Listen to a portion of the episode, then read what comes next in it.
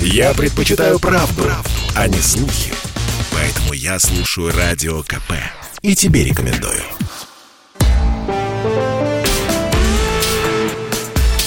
По сути дела, Николай Стариков. И микрофона Владимир Варсобин. Николай, здравствуйте. Владимир, здравствуйте. Здравствуйте, уважаемые радиослушатели. А, ну, пользуясь случаю, поздравляю вас с днем рождения. Вы сегодня именинник. Да, спасибо большое. Да, надеюсь, это все-таки не смягчит нашу передачу, но поздравить вас приятно, Николай. А, начнем с подарка, который вам, наверное, Николай сделал Зеленский. А, крымская платформа сейчас стартует в Киеве. И уже Москва раздражена, потому что собралось достаточно большое количество а, представителей разных стран. Это и Турция, США, ну, конечно, Прибалты, Польша, тут говорить не о чем. Но а, представительство оказалось достаточно серьезным, несмотря на то, что Москва делала все, чтобы как-то а, снизить э, количество явившихся туда. Вот э, как вы думаете, э, что готовится в Киеве? Это будет действительно сражение, в котором Москва может проиграть? Ну, я бы, знаете, начал с другой цитаты, которую Владимир Зеленский себе позволил.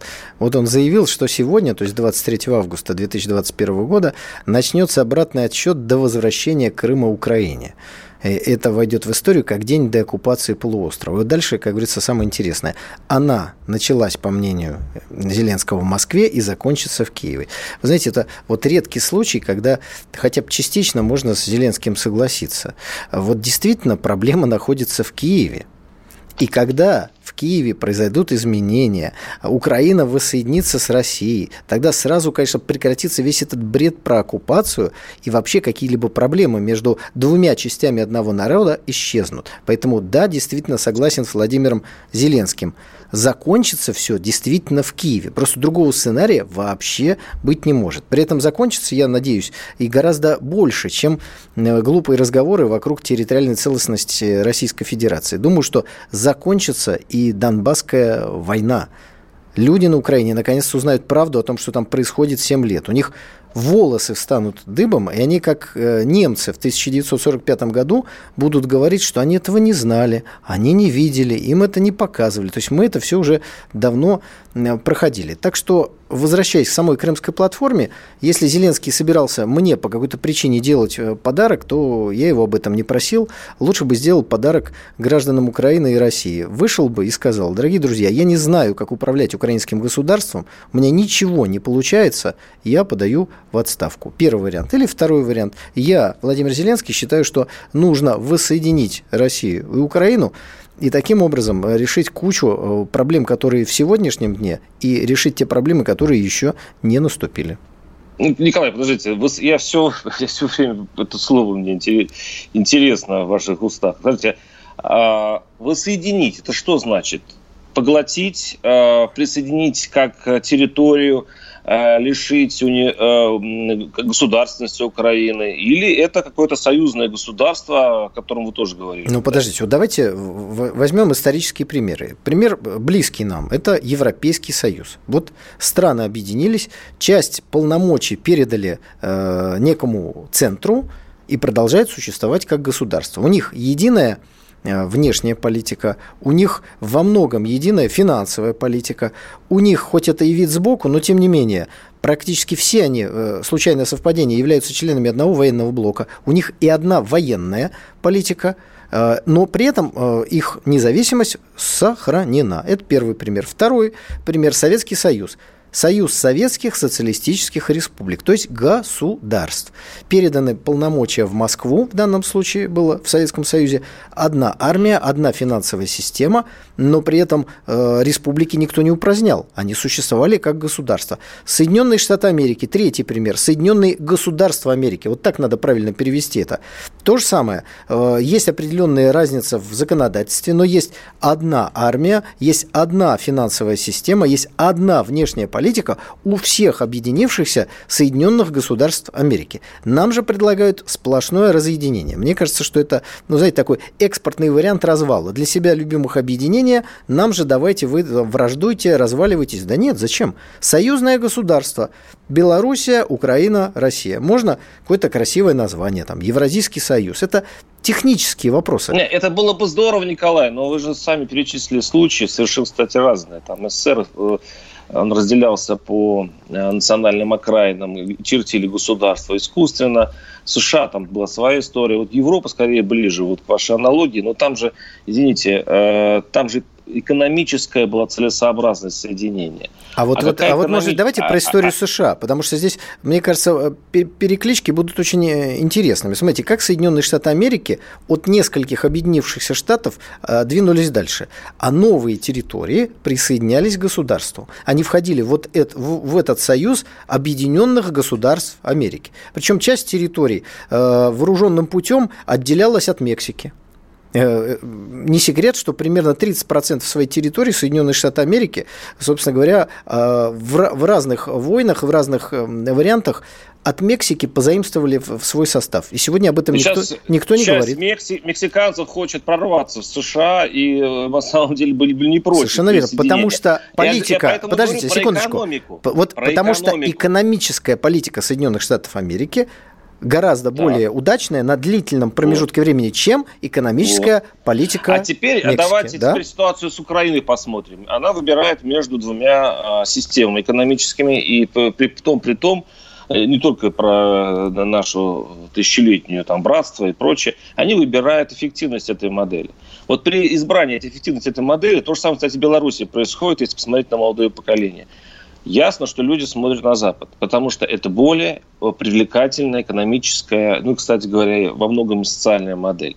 То есть, если отбросить политиканство, здесь идет просто выбор между, э, ну, скажем, холодильниками холодильник, Да нет, а конечно. Это выбор между миражом его... холодильника и реальным холодильником. Потому что, вот смотрите, 30 лет Украина двигается в сторону независимости. За это время она потеряла часть территории, потеряла почти всю промышленность, потеряла значительную часть э, оборонной промышленности тоже, сплошные потери. А что они приобрели? Они ничего, собственно говоря, за это не получили. Поэтому есть иллюзия холодильника. Знаете, как в сказке про Буратино очаг был нарисован на стене но он же не настоящий. Также и здесь Украине нарисовали. Вы будете так же, как на Западе жить. Этого нет. нет.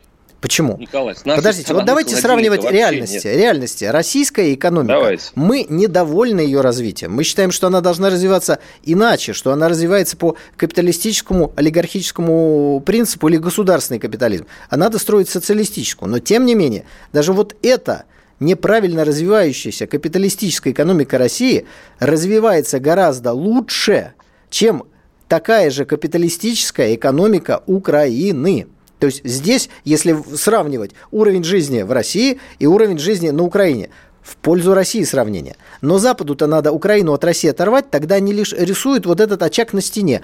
Они говорят, неважно, что в России, посмотрите, что у нас в Европе есть, не предлагая на самом деле такие же зарплаты, такую же инфраструктуру и все остальное. Иллюзию на стене только рисуют, понимаете? Вот я нарисовал вам на стене, вы будете получать вот столько, но это рисованные деньги. Николай, в эту, в эту иллюзию наши чиновники отправляют учиться детей и отправляют жить в Европу.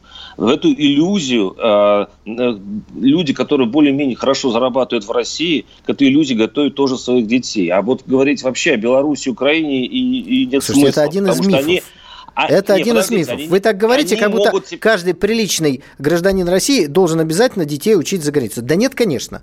Учат, ну, так, такого нет. Должен, учат. Ну, есть кто-то, кто это делает. Причем вот у, у меня, например, есть один знакомый. Остальные хотят Он, этого. Вот давайте Кого? расскажу его историю. Фамилию не буду рассказывать. Значит, история такая. Девочке было 13 лет, у нее подруга. Эта подруга вычитала, что надо э, почему-то, я уж не помню сейчас почему, э, учиться, значит, э, в Англии. И мой приятель послушал свою дочку и отправил ее туда учиться. Гримаса истории и судьбы заключается в том, что подруга, которая подбила его дочку, через полгода из-за того, что деньги у папы кончились, уехала из Англии. А та девочка начала учиться дальше. Поучилась, поучилась в школе. Через некоторое время, поскольку она учится по западным программам, ее в Россию-то было уже не привезти, потому что ей ЕГЭ не сдать. Ее отправили учиться, значит, в Канаду, в, в университет. И, короче говоря, она уже взрослая девочка. девушка. В итоге у нее нет законченного образования на Западе, потому что сейчас ковид закрыл все это, папа истратил огромнейшие деньги, и теперь ее обратно в Россию очень сложно интегрировать, потому что у нее обучение не совпадает с нашим. В итоге она сидит на чемоданах, девица за 20 лет, ждет, когда ей кто-то откроет визу. Катастрофа. Ни в коем случае нельзя отправлять детей туда учиться. Ни в коем случае. Ни в коем случае. Э, вот пример моего знакомого. Давайте примем звонки тот случай, когда хочется поговорить наш слуш... с нашими слушателями. 8 800 200 ровно 9702. Э, так сказать, поделитесь своим мнением насчет образования. Хотя бы начнем с образования между Россией, э, сравнение Вы как-то ушли от темы. От Украины перешли а, на систему образования, да? Да, да, да? Ну, это как-то мы вместе ушли, Николай. И вот сейчас после а, небольшого перерыва мы вернемся к крымской платформе и вообще поговорим об этом дипломатической баталии, которая сейчас разворачивается в Киеве. Потому что а, ну, такая демонстрация решимости а, не отдать Москве или России, не признать российский Крым российский, ну, не было еще. И, кстати, говорят, что вот одна из дипломатических побед Зеленского, что он вообще собрал такую представительную кампанию в Киеве, и Москва сейчас э, думает, как вот эту, эту ситуацию уладить. 8 800 200 ровно 9702. Николай, ну а вот если коротко, до перерыва, скажите, вот это все-таки вы считаете победой Зеленского или нет, эту крымскую платформу? Ну, об этом э, коротко говорить невозможно, так же, как невозможно ну, об этом без слез говорить. И для этого у меня есть очень хорошая цитата, но прочитаю ее уже во второй части нашей программы. Дорогие друзья, не уходите. По сути дела, Николай Стариков. Работа не волк. Отдохни. Послушай комсомольскую правду. Я слушаю радио КП. И тебе рекомендую. По сути дела, Николай Стариков. И у микрофона Владимир Варсобин. Николай, идут звонки. Давайте Да, давайте, конечно, поговорим с нашими уважаемыми радиослушателями. 8 800 200 ровно 9702. Андрей Забакан. Андрей, слушаю вас. Здравствуйте. Здравствуйте, Андрей. Здравствуйте, Николай. Здравствуйте, уважаемые радиослушатели. Вот смотрите, э, все очень просто. Единая Россия раздает кому по 10, кому по 15, кому по 25 тысяч. Э, вот вы адекватный, нормальный человек. С 96 -го года я за вами наблюдаю. Как бы Э, вот ответьте на один простой вопрос. Может быть, вам лучше где-то в области поруководить, там, Кемерского, Новосибирской, там, в Хакасии, там, в Хабаровском крае, и э, где-нибудь, э, как бы, какие-нибудь плюсики, минусики там заработать от народа. А вот э, вы же сами понимаете, что ваша ситуация это проигрышная в том плане, что все равно народ-то будет голосовать за единую Россию чисто по французскому варианту. Ну, я так понимаю, что это был такой рекламный э, звонок, я бы так э, сказал, но обсуждение сегодняшней политической системы и э, текущих выборов, оно находится за рамками не только нашей программы, но и за рамками российского законодательства. Поэтому, уважаемый позвонивший, я на ваш вопрос не могу по второй причине э, от, ответить. Поэтому давайте послушаем сейчас второй звонок. Я надеюсь, что он касается Афганистана. Да, 8800 200 ровно 9702. А, Алексей из Краснодарского края. Слушаем вас, Алексей. Алексей, здравствуйте. Здравствуйте. Поздравляю вас с днем рождения, Николай Викторович. Спасибо большое. Да, 51 год, я думаю, первое и главное, это жизнь только начинается у вас, и желаю вот э, в это продолжении этой жизни хороших успехов. Это первое. Да. Это главное. Теперь детали. Что касается Афганистана, ну, я, я думаю, что это такой афганский лимонад, из которого лимон, которого можно сделать афганский лимонад. Это мое такое мнение. Ну, спасибо за ваше мнение, спасибо за поздравление. Э, мне кажется, наш радиослушатель позвонил из будущего, но недалекого, потому что Афганистан мы с вами собирались обсуждать через некоторое время, закончив тему Украины. Итак, я обещал цитату. Э, значит, э, Зеленский пригласил Россию к крымской платформе. Но это, знаете, я даже, даже не знаю как. Это, например, как Мексику эм, нет, вот у меня даже аналогий каких-то не получается, но что интересно, что он предлагает, э, э, вот, э, мол, подписать эти документы на последнем саммите в Ялте, заявляет Зеленский, называет исторической ошибкой. Я напомню вам, что в Ялте есть у него апартаменты. И, как сообщают власти Крыма, коммунальные услуги оплачиваются регулярно. То есть товарищ не приезжает, но дисциплинированно оплачивает. Говорится, молодец. Но здесь остается только э, посочувствовать ему, потому что Владимир Зеленский играет такую игру, которая не позволит ему э, посетить э, апартаменты ну, в ближайшие 10 тысяч лет точно. То есть в, в, вот в этой реальности абсолютно нет. Примерно так же в эту игру с американскими партнерами играет и несостоявшийся э, в кавычках победитель президентских выборов на, в Беларуси, госпожа Тихановская, которая, я тоже не знаю теперь, когда она увидит э, родную, так сказать, свою кухню, свою квартиру, своего мужа, потому что они себя сделали инструментами политики иностранных государств. Что же касается... Николай, Николай, вот смотрите, у вас сегодня очень важный день, у вас день рождения, но этот день может быть и историческим, потому что вот сейчас эта запись останется. А если вдруг Тихановская через некоторое время, у нас история бывает очень а, парадоксальная и неожиданная, все-таки вернется к себе домой. И, и я не знаю насчет Зеленского, тут уж я буду осторожен. А вот с Тихановской, да, мы это потом публикуем, покажем, как значит, э, наш э, Владимир, вижу, есть небольшие проблемы со связью, но вы, пожалуйста, обязательно все это опубликуйте, а чтобы вам было ну, побольше чего публиковать, скажу следующее, что я убежден, что возвращение госпожи Тихановской в Белоруссию сегодня возможно исключительно как явка с повинной. То есть вот посыпет голову пеплом, расскажет, кто вербовал, где вербовали, какие финансовые потоки были. Э, Или на процесс против Лукашенко, Николай. Э, нет, вот ну, этого, вот этого э, не будет. Будет, я вам скажу, что будет усиление единения в союзном государстве России и Беларуси, и в перспективе к этому обязательно присоединится Украина. Но мы с вами должны, мне кажется, обязательно зафиксировать наше с вами понимание правильной позиции нашей страны, России. Вот как России, вы спрашиваете, реагировать на все эти крымские платформы? Во-первых, спокойно реагировать, но с другой стороны жестко. Опять-таки, давайте в качестве примера возьмем наших китайских партнеров.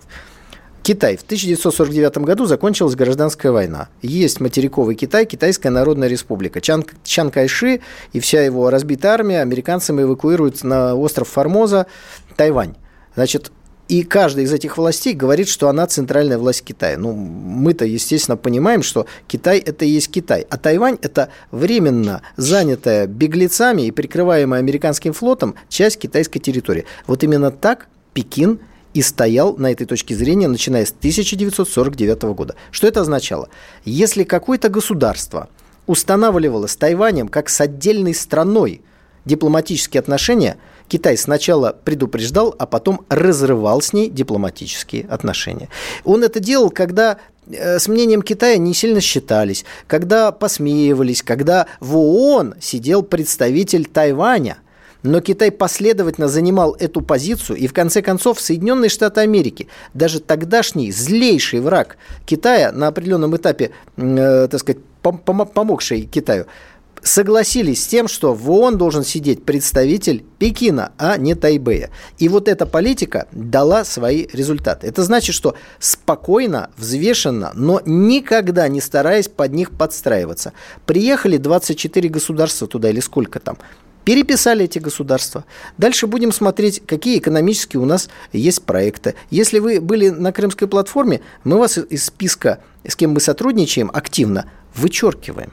Подождите, вы, вы Германию вам придется вычеркнуть. Германию придется вычеркнуть. Турцию придется вычеркнуть. Понимаете, Там много Владимир, интересных стран, с которыми мы сотрудничаем. Вот, Владимир, смотрите, в чем отличие вашей позиции от позиции здравого смысла, которой придерживаюсь я?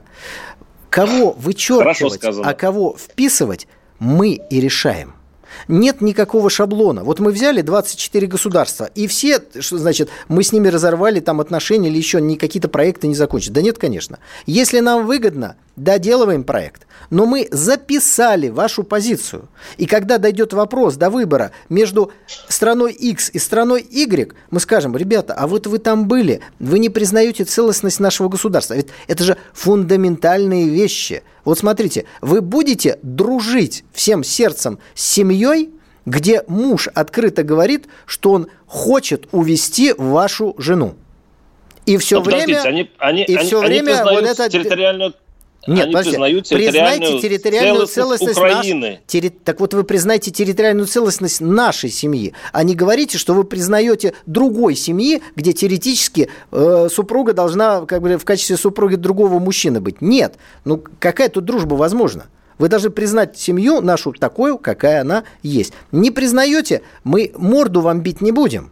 Но, знаете, на семейный праздник мы вас не позовем. А если Николай, нас... ну это, это все. придется тогда в этом случае э, вспомнить э, последнее китайское предупреждение. Вот вы что говорили о Китае, к нам относится вот именно с этой фразы. Мы будем писать эти списки, мы будем говорить, о, мы вам запомним, мы вам, конечно, отомстим. Но на самом деле у нас экономика-то привязана к Европе. Мы, мы торгуем газом. Мы, мы это Германии еще лет 500 ничего не сможем Вы знаете, сказать. откуда взялось не... предло... вот это словосочетание последнее 1001 китайское предупреждение?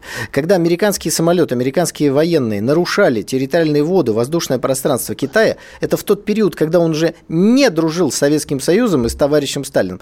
Китайцы, не имея возможности сбивать, а иногда и не имея желания, желания это делать. Вот выдвигали эти предупреждения. Но что касается своей дипломатической линии, у них всегда она была выверенной. Если вы устанавливаете дипломатические отношения с Тайванем как с отдельным государством, все, мы с вами дипломатические отношения разрываем. Подождите, но они с США ведут дипломатические отношения и очень хорошо Соединенные торгуют. Штаты этом... Америки не признают Тайвань как отдельное государство и перестали его признавать как подождите, отдельное государство подождите, в, в начале 70-х годов. Абсолютно. Ну, тогда, в, нет, в этом случае тогда Сегодня да, Тайвань, Тайвань как отдельное государство признают, по-моему, 10 или 12 стран, потому что сразу все будет. Вот вы только признали, на следующий день Китай с вами разорвал дипломатические отношения. В этом и есть последовательность, правильность, жесткость и выверенность этой позиции. Никаких вариантов туда-сюда не будет. Приз... Вот совсем недавно, да, Китай, э, что называется, надавил на Вильнюс. Почему? Вильнюс не признал Тайвань. Он там культурный центр какой-то только открывает. То есть Открываете культурный центр, первый звоночек. Китай отзывает своего посла. Если, не дай бог, Вильнюс признает независимость Тайбэя, Литва перестанет существовать для Китая со всеми вытекающими для Литвы. Это удивительно, Николай, потому что военное сотрудничество между Тайванем э, и США, оно просто на очень высоком уровне. То, что вы сказали, что у них дипломатических нет никаких контактов, в смысле дипломатических э, признаний и прочее, для меня просто удивительно. Наши слушатели наверняка сейчас полезли да в Google американцы это проверять. очень хитрые. Там есть культурное представительство, которое играет роль посольства. Там есть военные Соединенных Штатов Америки, но все это вот так закамуфлировано. Потому что даже США не идут на прямой конфликт с Китаем, признавая независимость Тайваня. Так что китайская да, позиция мы сейчас, прер... мы сейчас прервемся на, на небольшой перерыв э, и будем принимать звонки, кстати говоря, почаще. 8 800 200 ровно 9702. Кто сейчас э, нас ждет на линии, мы обязательно э, звонок примем и э, перейдем к, к следующим темам. 8, 8 800 200 ровно 9702. И, кстати говоря, не забывайте поздравлять Николая Старикова с днем рождения. У нас сегодня именинник. Шерлок, как вы поняли, что Радио КП лучшее в мире? Это элементарно, Ватсон. Я его слушаю и вам рекомендую. По сути дела, Николай Стариков – Микрофон Владимир Варсобин. Э, сейчас будем принимать звонки. Я просто хочу сделать такую ремарку. Вот в новостях мне напомнили об этом. Э, это по поводу 10 тысяч пенсионерам, 15 тысяч военным, которые предложил Владимир Путин. Я не знаю, Стариков может ли э, это все сейчас э, объяснять или нет. Жириновский спокойно это комментирует, хотя тоже участвует при выборной гонке. Так по мне, вот, этот все, вот эта вся история с деньгами – чистый подкуп избирателей. Вот именно перед самыми выборами выплатить, э, причем встретившись с единороссами, э, собираясь на, на съезд Единой России, Владимир Путин раздает деньги, э, по сути, таким образом, формальность, ЦИК пусть посмотрит с Памфиловой, это, по сути, подкуп. Ну, подкуп. Ну, то есть, если бы он полгода назад эти деньги бы раздал, или год попозже, там, к декабрю, это была бы другая история. А сейчас перед выборами раздавать деньги, ну, это, мне кажется, не, не является очень законным э, даже для нашей страны. Николай, будете ли это, это отвечать или нет, не знаете? Э, не, не э, если, нет, ну здесь все очевидно. Значит, э, раздача денег, вот улучшение жизни людей – это хороший инструмент поддержки экономики в том числе. Но без изменения экономической политики это должного эффекта не даст. Необходимо всеми сегодня силами наращивать э, монетизацию экономики. Э, это вторая задача. А первая задача – улучшать доходы людей. Увеличивать минимальный размер оплаты труда. Увеличивать минимальный размер оплаты э, пенсии. Но я думаю, что давайте мы как-нибудь отдельную программу вот этим всем вещам с вами посвятим для того, чтобы не нарушать российское законодательство. А теперь давайте примем звонок. Ну, отдаю должное вашей осторожности. 8 800 200 ровно 9702. Не расслышал? Денис из Москвы. Денис, Денис из Москвы. Здравствуйте. Денис, здравствуйте. Да, день добрый. Во-первых, днем рождения, Николай, правильно, да? Спасибо ну, большое. Спасибо. Вот, я ехал за рулем и случайно услышал ваш разговор по поводу союзного государства, объединения России, Украины, Беларусь, например. Вот у меня единственный вопрос короткий. А для чего нам нужна нищая Украина? Я могу понять еще Беларусь, но Украина для чего? Хорошо. Может, Может... быть, на себя как-нибудь внимание обратим уже? Можно я вам задам один э, вопрос? Да. Вы хотите получить ответ э, А. Экономический, Б. Политический, С исторический, Д геополитический? Или все в одном флаконе? Исторический я понимаю, экономический не понимаю совершенно. Ну давайте ну, тогда вот на экономическом. Для чего нужна вот для чего она нужна Хорошо. нищая Украина? Хорошо, смотрите. Это же проблемы очередные. Значит, эм, ну, я думаю, что давайте мы оставим за скобками э, то, что русские и украинцы – это один народ, что там живут не просто какие-то мифические братья, там просто мы, э, грубо говоря, живем. Может быть, ваш кровный родственник и мой кровный родственник в большом количестве там живут точно. Просто мы не знаем э, из-за сложностей, которые случились в нашей стране за 20 век. Экономически объясняю. Об этом, кстати, очень много говорит Анатолий Вассерман. Рынок, емкость рынка. Для того, чтобы э, какое-то изобретение окупило себя, оно должно быть воспроизведено, это я вот так уж совсем-совсем приземленно говорю, определенное количество раз. Если вы не имеете возможность продать э, эту, это изобретение, это, это нечто, то вы его не сможете внедрить. Поэтому и масштабирует Запад рынки. Борьба за рынки – это вообще свойственно империализму и капитализму. Но здесь есть еще и такой аспект. Нас на рынке Запада с нашими изобретениями не пустят начиная от авиастроения и заканчивая любое, э, что мы хотим там продать. Вот захотим мы прекрасное крымское вино продавать. Вы думаете, э, кто, кто-то нам это разрешит? Нет, конечно. Захотим мы квас э, русский, прям залить весь мир этим квасом. Не пустят.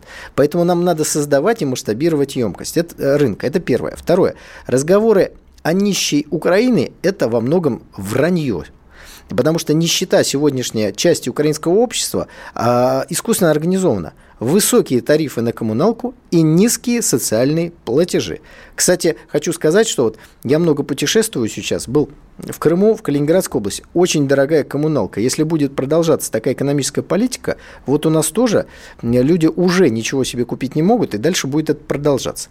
Поэтому давайте э, рассматривать Украину не как обременение, а как Э, прекрасный приз, который всегда мог прокормить себя. И только при, ну уж простите, идиотах и предателях, управленцах, вот Украина находится в таком печальном Николай, положении. по поводу идиотизма, э, смотрите, я хочу дополнить вопрос нашего слушателя. А как, вот даже в такой ну, миролюбивую ситуацию, в которую попало э, вхождение вот, э, России в, в Крым, то есть когда там ее приняли, когда не нужно было зачищать от бандеровцев, когда не нужно там было воевать, восстанавливать разрушенное.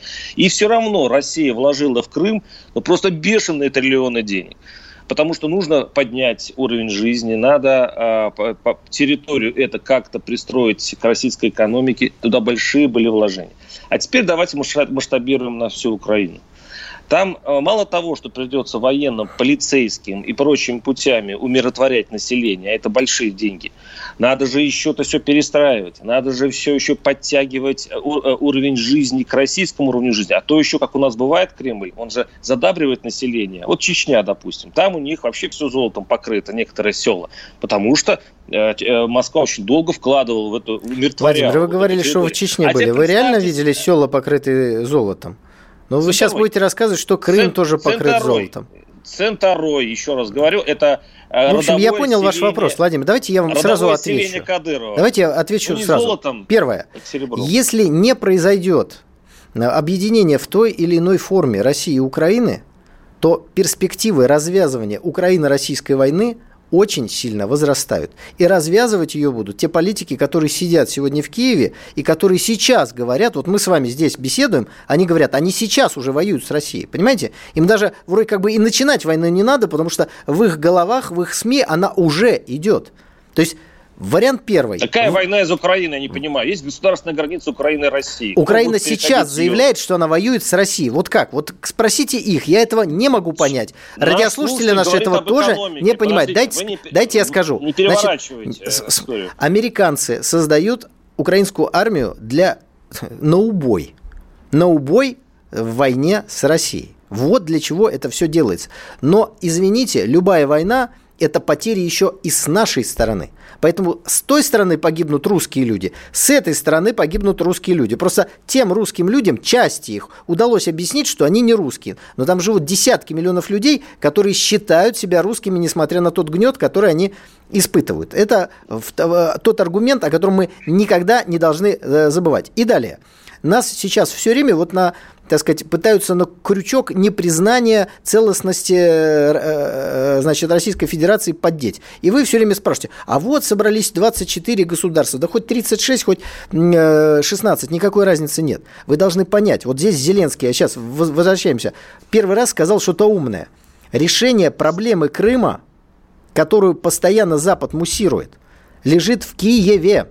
В Киеве пришли к власти здравомыслящие люди, патриоты нашего народа. Они говорят, да нет никаких противоречий. Крым наш общий. Мы один народ, мы одно государство. Союзное или какой-то другой форме. Это уже технический вопрос. Николай, мы должны вы уйти. Не о том, о чем мы должны. У вас слушатели, я, я говорю о том, о чем надо том. говорить. Но нет, мы... а об экономике, Николай, надорвется. Давайте теперь про экономику. Экономика. Вот, вот при вот такой политике, как вы и вы и Жириновский, кстати кстати, вот э, похожего в этом деле проповедуете, надорвется точно российская экономика. Не сегодня, завтра. Потому что действительно нужно нашу экономику э, улучшать. Нужно нашу, нашу, экономику наш улучшать надо. Но это не значит, что когда вы улучшаете экономику, вы перестаете заниматься международной политикой. Конечно, улучшайте. И есть программа развития этой экономики, и надо строить справедливое общество, и не капитализм, а социализм. Все правильно. Но это не значит, что занимаясь вот этим строительством, вы не должны обращать внимание на то, что происходит у ваших границ, укреплять обороноспособность. Сегодня Украина – это угроза которую искусственно создают. Соответственно, Россия на эту угрозу обязана реагировать. Идут дополнительные военные расходы. Мы на это деньги тратим. Угроза, а другая придуманная угроза. Чаще угрозы, ну, которые конечно, все придумано. Кремль, они, они намного придуманное и болезненное. И, и смотрите, мы лезем в Сирию, мы ли полезли в Украину, мы лезем э, в да что значит, участки, вы, мы вот... лезем в Африку. Хорошо, мы давайте, уже, мы уже Владимир, давайте экономическим языком а, вам объясню, везде. зачем мы в Сирии. Венесуэла, Подождите. Куба. Вот я сейчас могу перечислить, куда да, уходят Подождите перечислять. Деньги. Давайте вы, э, знаете, начинаете набрасывать, я не успеваю от, отвечать вам. Хотя, в принципе, языком э, владею неплохо. Так вот, смотрите, сегодня цена на нефть поддерживается благодаря договоренностям Саудовской Аравии с другими нефтедобывающими странами. Это Восток, там дело тонкое, там любят силу. Если бы Соединенные Штаты Америки свергли Башара Асада в одном месте, свергли бы в Венесуэле э, тамошнюю власть, они бы контролировали, во-первых, Ближний Восток, потому что там у них будет ручная, запрещенная в России организация ИГИЛ, а с другой стороны огромные нефтяные запасы Венесуэлы, кстати, одни из крупнейших в мире. И они цену на нефть будут опускать. И с нами никто бы разговаривать не стал. Мы пришли, показали свою силу, защитили законную власть в Сирии и тем самым поддержали уровень важных для нас мировых цен. Вот, пожалуйста, как геополитика трансформируется в э, конкретные цены, стоимости, а прибыль бюджета. Посчитали, Николай, а прибыль? Вот, понимаете, мы вложили определенную кучу денег э, на внешнюю политику. Да, мы помогли Венесуэле, мы помогли Кубе, мы помогли, помогли Сирии, мы еще Африке будем помогать. А сколько в этом действительно, вот даже при вашей схеме экономической у нас имеется профит? Мы себе помогли. Что мы вы не понимаете, мы, на, на сделали помогли, то, что нужно нам. Но в нашем пропагандистском, так сказать, э, ключе мы помогли еще и серии. Мы ей действительно помогли. Но помогая ей, мы помогли себе. Это прагматичная на политика. Пару минут, Николай. 8 800 200 ровно 9702 наш телефон. Чтобы не было мучительно больно за бесцельно прожитые годы, слушай «Комсомольскую правду». Я слушаю Радио КП и тебе рекомендую. По сути дела, Николай Стариков. Да, да микрофон Владимир Варсобин. Николай, Владимир, э, если сказать? мы так да. будем активно с вами вокруг украинской мы темы, до да, не доберемся, да, да, давайте все-таки немножечко Афганистана. Значит, давайте. здесь интересно, что бывший президент США Дональд Трамп не упускает возможности вставить шпильку действующему президенту Соединенных Штатов Америки. Он сказал, что американская армия должна готовиться вернуться в Афганистан. Но я, честно говоря, рассматриваю это следующим образом. Американцы, кстати, вы о деньгах вот сейчас говорили, истратили на Афганистан 2 триллиона долларов. Вопрос, скажите, пожалуйста, а какую прибыль Соединенные Штаты получили с этого? 2 триллиона. Да выбросили они эти деньги. А, ну просто вот такие они дураки. Пришли, тратят, тратят, тратят, тратят, тратят в Афганистане. В Ирак пришли, тратят, тратят, тратят, тратят. У них же денег там много, они же дураки. Украине деньги дают, дают, дают, дают, ну, дают. Нет, почему? С в Косово, в Косово кстати, базу построили, нет, тратят, тратят, тратят. И... С Косово хорошо получилось. И, и... Нет, вот давайте по, по, по полочкам. Значит, с Ираком все хорошо. Они и, с не, и на нефти заработали, они иракское правительство светское вполне, а не фундаменталистское все-таки поставили, несмотря на а проблемы. А Саддам Хусейн То... фунду, фунду, фундаменталист был? Так, я просто забыл уже. Нет, там был, сумасшедший, там был просто сумасшедший диктат, от которого они а, с... Очень хорошее объяснение, вот. кстати. Вы знаете, а почему Вполне, мы разбомбили эту страну? А потому что там был сумасшедший диктатор. Кстати, Николай, я сейчас не о моральной а, стороне говорю, Подождите, а том, вот вы когда такие объяснения делаете, вот смотрите, вы не думаете, что в международную политику это можно как клише ввести? Вот смотрите, Зеленский закрыл средства массовой информации, отрицает э, целостность соседнего Путин государства. Говорит, говорит о том, что воюет с Россией, перешел на неродной для него э, язык, принимает э, меры э, и всякие законы, которые угнетают десятки миллионов его людей. Диктатор, да еще сумасшедший, потому что в его голове происходит война, которой в реальности нет. Э, Владимир, может быть, воспользоваться вот вашей дипломатической формулировкой? А, в принципе, чего еще нужно? С вашей ну, точки там, зрения, там, назвал кого-то диктатором, назвал кого-то сумасшедшим, все, можешь бомбить, больше ничего. Вот мы Нет, так я не, не поступаем. Все-таки давайте Николай, об Афганистане. Знаете, Подождите, вы сейчас уйдете в сторону, а у нас времени Мы же мало. говорим о том, что получилось, что не получилось. Я да ничего не получилось. Говорю, а не том, я просто хочу вам объяснить, что они деньги тратят потому что деньги для них это средство достижения их интересов. А вы рассматриваете деньги как цель, и поэтому ничего, простите, коллега, не поймете в международной политике. Так вот, возвращаясь к тому, что сказал э, Дональд Трамп. Он вот говорит, надо как, американцам как вернуть. деньги на всякую ерунду. Я не трачу деньги, я трачу деньги только на проезд в московском метрополитене пока. Свои, вот. Смотрите, Моих полномочий на трате... Подождите, прекратите вот меня перебивать. Итак, Дональд Трамп ну, хорошо, говорит, день рождения, нужно, пожалуйста. ну, хотя бы, так сказать, э, немножко уважения. В ваш день рождения я тоже дам вам чуть больше времени для э, разговора.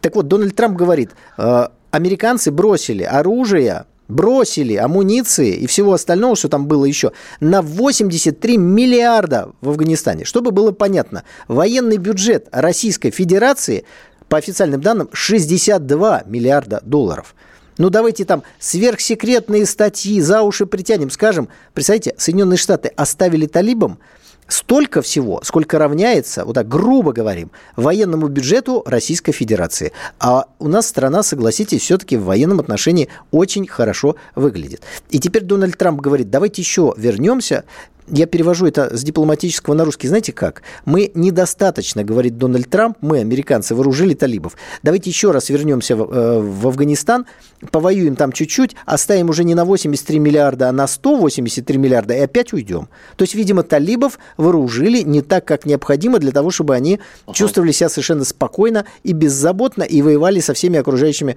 государствами. Вот о чем идет речь. Войну они оставили потенциальную после так они себя. там оставили гробы, извините. Там э, американские э, военнослужащие погибают. Если, если сейчас американцы войдут еще раз, то они кроме оружия оставят еще там Владимир, своих, когда э, граждан, Гитлер напал понимаете? на Советский Союз, гробы немецких военнослужащих были-были. Это как-то оправдывает нацистскую агрессию? Скажите, пожалуйста. Причем гробов-то было несколько миллионов, Опять как минимум. Никак Николай, не оправдывает. Я веду разговор с вами с Никак. точки зрения здравого Никак не смысла. оправдывает. Я, я, я смотрю, оправдывает эта цель средства или не оправдывает. Причем сейчас Гитлер. Николай, я просто смотрю. Потому что вы заговорили о погибших военнослужащих. Я вам напомнил, что в каждой войне, даже в агрессивной, гибнут военнослужащие. Они сейчас цели в Афганистане. Сейчас они просто проиграли битву. Они на самом деле выкинули просто не знаю сколько там миллиардов. Вот когда вы долларов, сказали, не- что американцы не похожи на Гитлера, я думаю, что сейчас десятки тысяч людей с вами не согласились. Но это серьезная беседа, давайте оставим ее за рамками. Ну хорошо, не миллионы. Значит, сказали, э, да. Владимир э, Да. и уважаемые Я ду- я- я радиослушатели, думаю, я, да, хотел хорошо, вам напомнить небольшой, эм, ну, небольшую дату истории Афганистана, потому что она прошла незамеченной, потому что д- 28 февраля э, текущего года мы все занимались какими-то другими вопросами. Может, там кто День Красной Армии продолжал еще праздновать, готовился к празднованию 8 марта и так далее. Значит, о чем речь?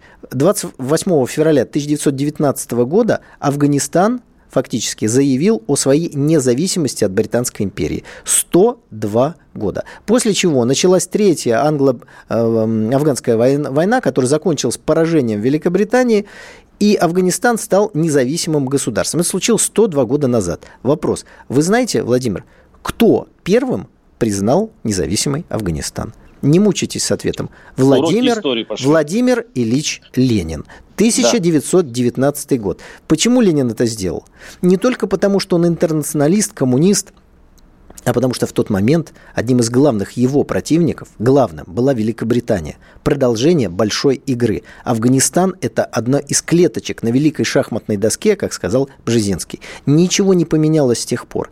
Американцы, англичане сейчас уходят из Афганистана, чтобы заварить там кашу. Вот для чего они это делают. И, кстати, вот читаю, опять-таки, цитату того же самого Дональда Трампа. Смотрите, его спрашивают про события в Афганистане, он говорит, все, что вы должны сделать, это спросить у России, что там думают. Я слышал, что теперь они, то есть российские силы, собираются вернуться в Афганистан. Он приглашает нас в кашу, заваренную ими, залезть с головой. Мы туда Как не Сирию. полезем. Подождите, не Сирию полезем. мы клюнули. Здесь не знаю. Но опять-таки, э, вы заметили, что не сняли клеймо террористической организации с Талибана. И сейчас инте- интересна позиция российского МИДа. С одной стороны, они вроде бы должны дипломатические отношения с Талибаном э, вводить и как-то умиротворить Афганистан, потому что Афганистан может раззадо- э, ну, вторгнуться вообще-то в наше подбрюшье. А с другой стороны, ну как-то неприлично. Вот как, как вот Захарова, Лавров и эта компания сейчас бу- будет выходить из Это этого все абсолютно логично. Аб- Абсолютно все логично. Значит, э, знаете, э, я перефразирую поговорку Бисмарка, который когда-то сказал, что кости одного померанского гренадера там стоят, э, то есть не стоят какой-то территории. Так вот, я хочу сказать, что война в Афганистане не стоит жизни одного русского солдата. И если есть дипломатические способы избежать этой войны, надо разговаривать даже с запрещенной в России террористической организацией. Но она запрещенная, она террористическая. Если они вдруг построят государство, которое будет вести себя миролюбиво, к чему я, честно говоря, сомневаюсь, по отношению к соседям, спокойствие которых для нас принципиально важно, в том числе, потому что там живут русскоязычное население, живут русские, там находятся наши солдаты. Так надо вести переговоры. Но авансами снимать с них вот это клеймо террористическое и запрещенное зачем? Вы сначала заслужите высокое звание, Афганистана и легитимной афганской власти. Тогда мы вас признаем, и вы уже не будете ни запрещенные, ни какой-либо еще. Все абсолютно логично и прагматично. Это один из тех случаев, который, когда э, я, например, абсолютно согласен с теми действиями, которые мы сегодня осуществляем. Хорошо. Ну что, Николай, в принципе, еще раз поздравляю с днем рождения. Э, слушатели, я думаю, солидарны будут со мной. Э, и, ну, Успехов в вашей работе. Я, я не буду нарушать законы Российской В нашем Федерации, общем нелегком знаю, труде, Владимир. Да, да, давайте так. Встретимся через неделю. До свидания. До свидания. По сути дела, Николай Стариков.